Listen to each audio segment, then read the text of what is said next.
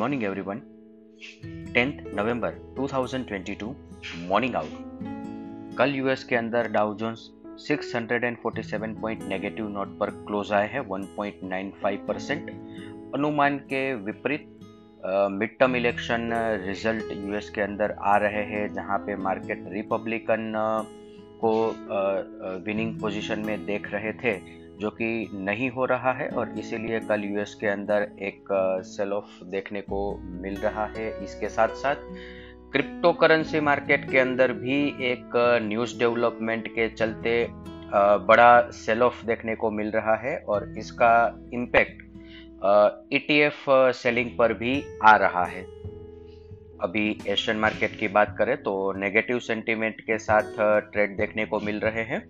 Hang Seng 394 point negative note पर trade कर रहा है 2.41 परसेंट और निकाई 330 30 पॉइंट नेगेटिव नोट पर ट्रेड कर रहा है 1.19 percent S Nifty 61 point negative note पर ओपनिंग का इंडिकेशन दे रहा है 0.34 परसेंट अदर एसेट क्लास देखें तो ब्रेंड क्रूड 92.45 पिछले दो ट्रेडिंग सेशन में एक अच्छी गिरावट ब्रेंड क्रूड के अंदर देखने को मिली है।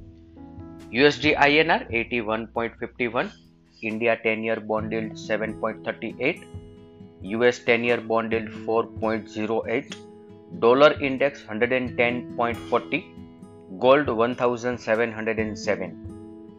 F I I F N cues देखे तो कल के ट्रेडिंग सेशन के बाद एफ़ आई आई ने इंडेक्स पर नेट लॉन्ग पोजीशन 58 परसेंट पर इंक्रीज किया है 57 परसेंट से पुट कॉल रेशियो 0.86 पर है और निफ्टी प्रीमियम 63 पॉइंट है।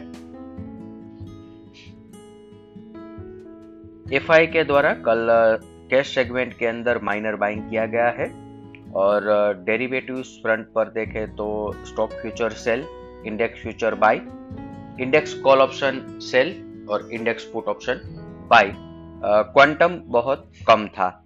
आज के ट्रेडिंग सेशन के लिए इंडेक्स के परस्पेक्टिव से देखें तो निफ्टी स्पॉट एक रेंज बाउंड ट्रेडिंग सेशन हमें देखने को मिल सकता है जहाँ पे ऊपर में 18,165 और 18,210 ये दो बड़े रेजिस्टेंस आज के ट्रेडिंग सेशन के लिए बन के रहेंगे और इसका रीजन है कि आज जो विक, वीकली एक्सपायरी है वहाँ पे 18,200 और 18,300 दोनों कॉल राइटर्स स्ट्राइक पर around one C R open interest दोनों स्ट्राइक पर है।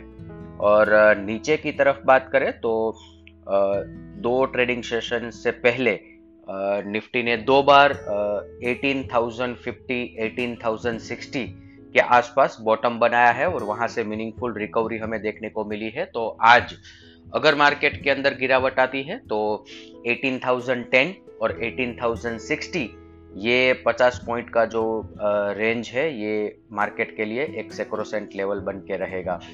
बैंक निफ्टी की बात करें तो forty two thousand forty two thousand one hundred एक मेजर रेजिस्टेंस एरिया बन के रहेगा और नीचे की तरफ़ forty one thousand six hundred एक सपोर्ट के तौर पर काम आएगा।